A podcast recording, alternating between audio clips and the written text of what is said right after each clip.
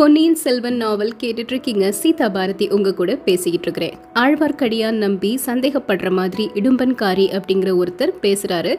அவங்க என்னதான் பேசிக்கிறாங்கிறத கவனிக்கணுங்கிறதுக்காக மரத்துக்கு மேலே ஏறி உட்காந்துக்கிறாரு ஆழ்வார்க்கடியான் நம்பி. அந்த சமயத்துல சோமன் சாம்பவன் அப்படிங்கிற ஒருத்தர் வராரு. வந்தவர் அந்த இடும்பன்காரியை பார்த்து மீன் மாதிரி ஒரு முத்திரை வச்சு காட்டுறாரு. அது மட்டும் இல்லாம பள்ளிப்படை கோயிலுக்கு போகணும் அப்படின்னு சொல்றாரு. அவங்க ரெண்டு பேரும் பள்ளிப்படை கோயிலை நோக்கி போறாங்க. அந்த காடு அடர்ந்த பாதையின் வழி வழியாக ஆழ்வார்க்கடியான் நம்பியும் அவங்களுக்கு பின்னாடியே போறாரு. அவங்க என்ன பேசுறாங்க அப்படிங்கறத கவனிக்கணும்னு நினைக்கிறாரு. இதுக்கப்புறமா என்ன நடந்ததுங்கிறத தெரிஞ்சுக்கலாம். அத்தியாயம் பத்தொன்பது ரணக்கள அரண்யம். பழம் பழந்தமிழ்நாட்டில் ஒரு வழக்கம் ஒரு மரபு இருந்துச்சுங்க.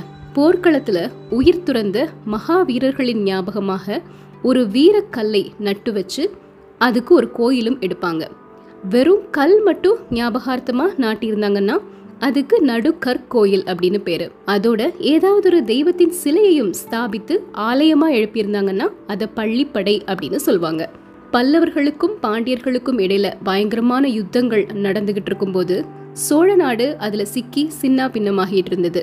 அந்த சமயத்துல கங்க மன்னன் பிருத்திவிபதி பயங்கரமான அற்புதமான செயல்கள் எல்லாமே செஞ்சு பாண்டியர்களை அவருடைய நாட்டுக்கே ஓட ஓட விரட்டி விட்டார். அந்த மாதிரி செயற்கரிய செயல்கள்லாம் செஞ்சதுக்கு அப்புறமா தன்னுடைய புகழ் உடம்பை போர்க்களத்திலேயே நிலைநாட்டி வீர சொர்க்கமும் அடைஞ்சாரு. அப்படிப்பட்ட அந்த வீரன் கங்கமன்னன் பிருத்திவிபதியின் ஞாபகமா போர்க்களத்துல ஒரு வீரக்கல் நாட்டினாங்க. அதோட பள்ளிப்படை கோயிலும் எடுத்தாங்க. அந்த கொடூரமான பயங்கரமான யுத்தம் நடந்து கொஞ்ச நாட்கள் வரைக்கும் புல் பூண்டு கூட முளைக்காம அந்த இடம் இருந்தது. அந்த பக்கம் மக்கள் போறதே இல்ல. நாட்கள் கழிய கழிய அங்க காடு மண்ட ஆரம்பிச்சிருச்சு. பள்ளிப்படை கோயிலை சுற்றி காடு அடர்ந்திருந்தது. அந்த மாதிரி கொடூரமான பயங்கர யுத்தம் நடந்து கொஞ்ச காலம் வரைக்கும் அந்த இடத்துல புல் பூண்டு கூட முளைக்கவே இல்லை. மக்களும் அந்த இடத்துக்கு போகாமலே இருந்தாங்க. அதுக்கப்புறமா மெல்ல மெல்ல அங்க காடு மண்ட ஆரம்பிச்சது. பள்ளிப்படை கோயிலை சுற்றி காடு அடர்ந்திருந்தது.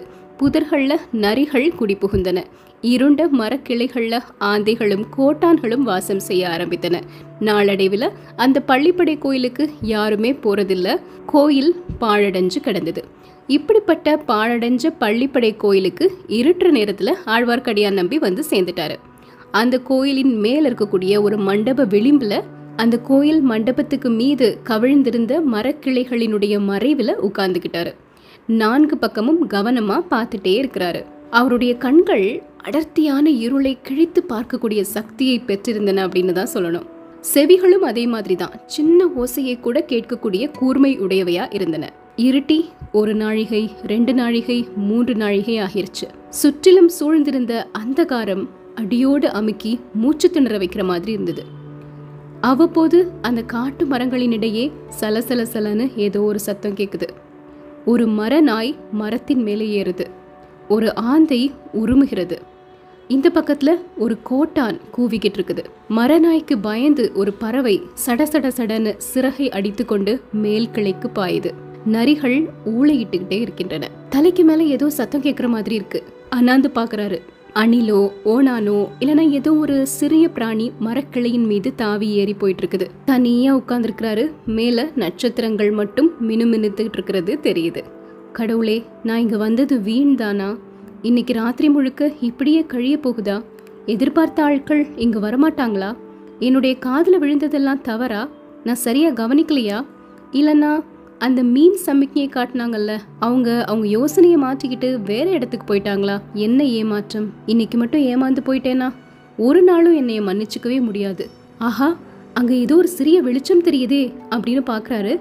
திடீர்னு அந்த வெளிச்சம் மறைஞ்சிருச்சு. திரும்பவும் தெரியுது. சந்தேகமே இல்லை. விளக்கு பிடிச்சுக்கிட்டு யாரோ ஒருத்தர் வர்றாரு. ஒருத்தர் இல்ல ரெண்டு பேர் வர்றாங்க. காத்திருந்தது வீண் போகல அப்படின்னு பேசுகிறாரு திருமலை அப்படிங்கிற ஆழ்வார்க்கடியான் நம்பி. வந்தவங்க ரெண்டு பேரும் அந்த பள்ளிப்படையை தாண்டி கொஞ்ச தூரம் போனாங்க. அடர்ந்த காட்டுக்கு மத்தியில கொஞ்சம் இடைவெளி இருந்த இடத்துல நிக்கிறாங்க. ஒருத்தர் உட்கார்ந்துக்கிட்டாரு கையில விளக்கு வச்சிருந்தவர் மட்டும் அப்படியே சுற்றும் முற்றும் பார்த்துட்டே இருக்கிறாரு. யாருடைய வரவையோ எதிர்பார்த்துட்டு இருக்கிற மாதிரி தெரிஞ்சது. கொஞ்ச நேரத்துல இன்னும் ரெண்டு பேர் வந்தாங்க. அவங்க இதுக்கு முன்னாடி இந்த இடத்துக்கு வந்தவங்களா தான் கண்டிப்பாக இருக்கணும். இல்லைனா இந்த இருளில் அடர்ந்த காட்டில் வழி கண்டுபிடிச்சிட்டு வர்றது அவ்வளோ எளிதான காரியம் இல்லை இல்லையா? முதல்ல வந்தவங்களும் பின்னாடி வந்தவங்களும் ஏதேதோ பேசிக்கிறாங்க.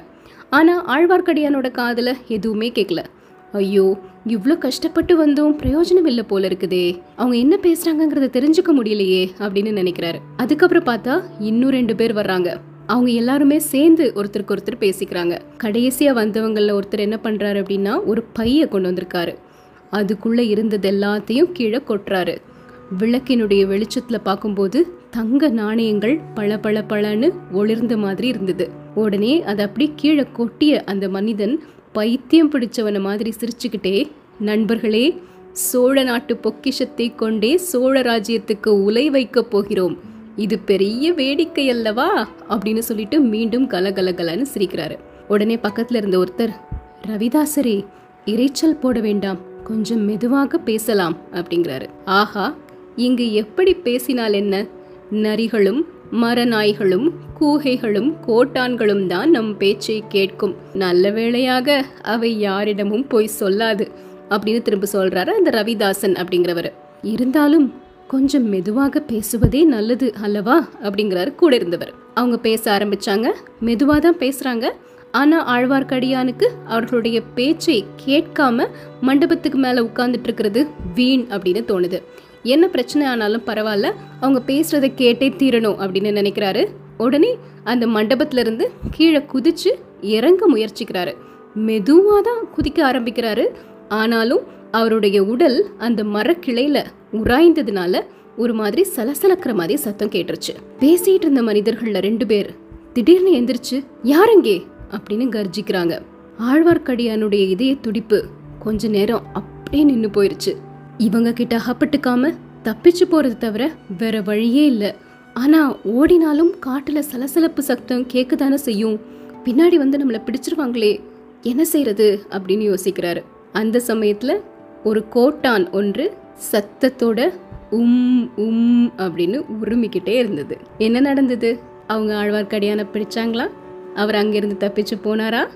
தெரிஞ்சுக்கலாம்.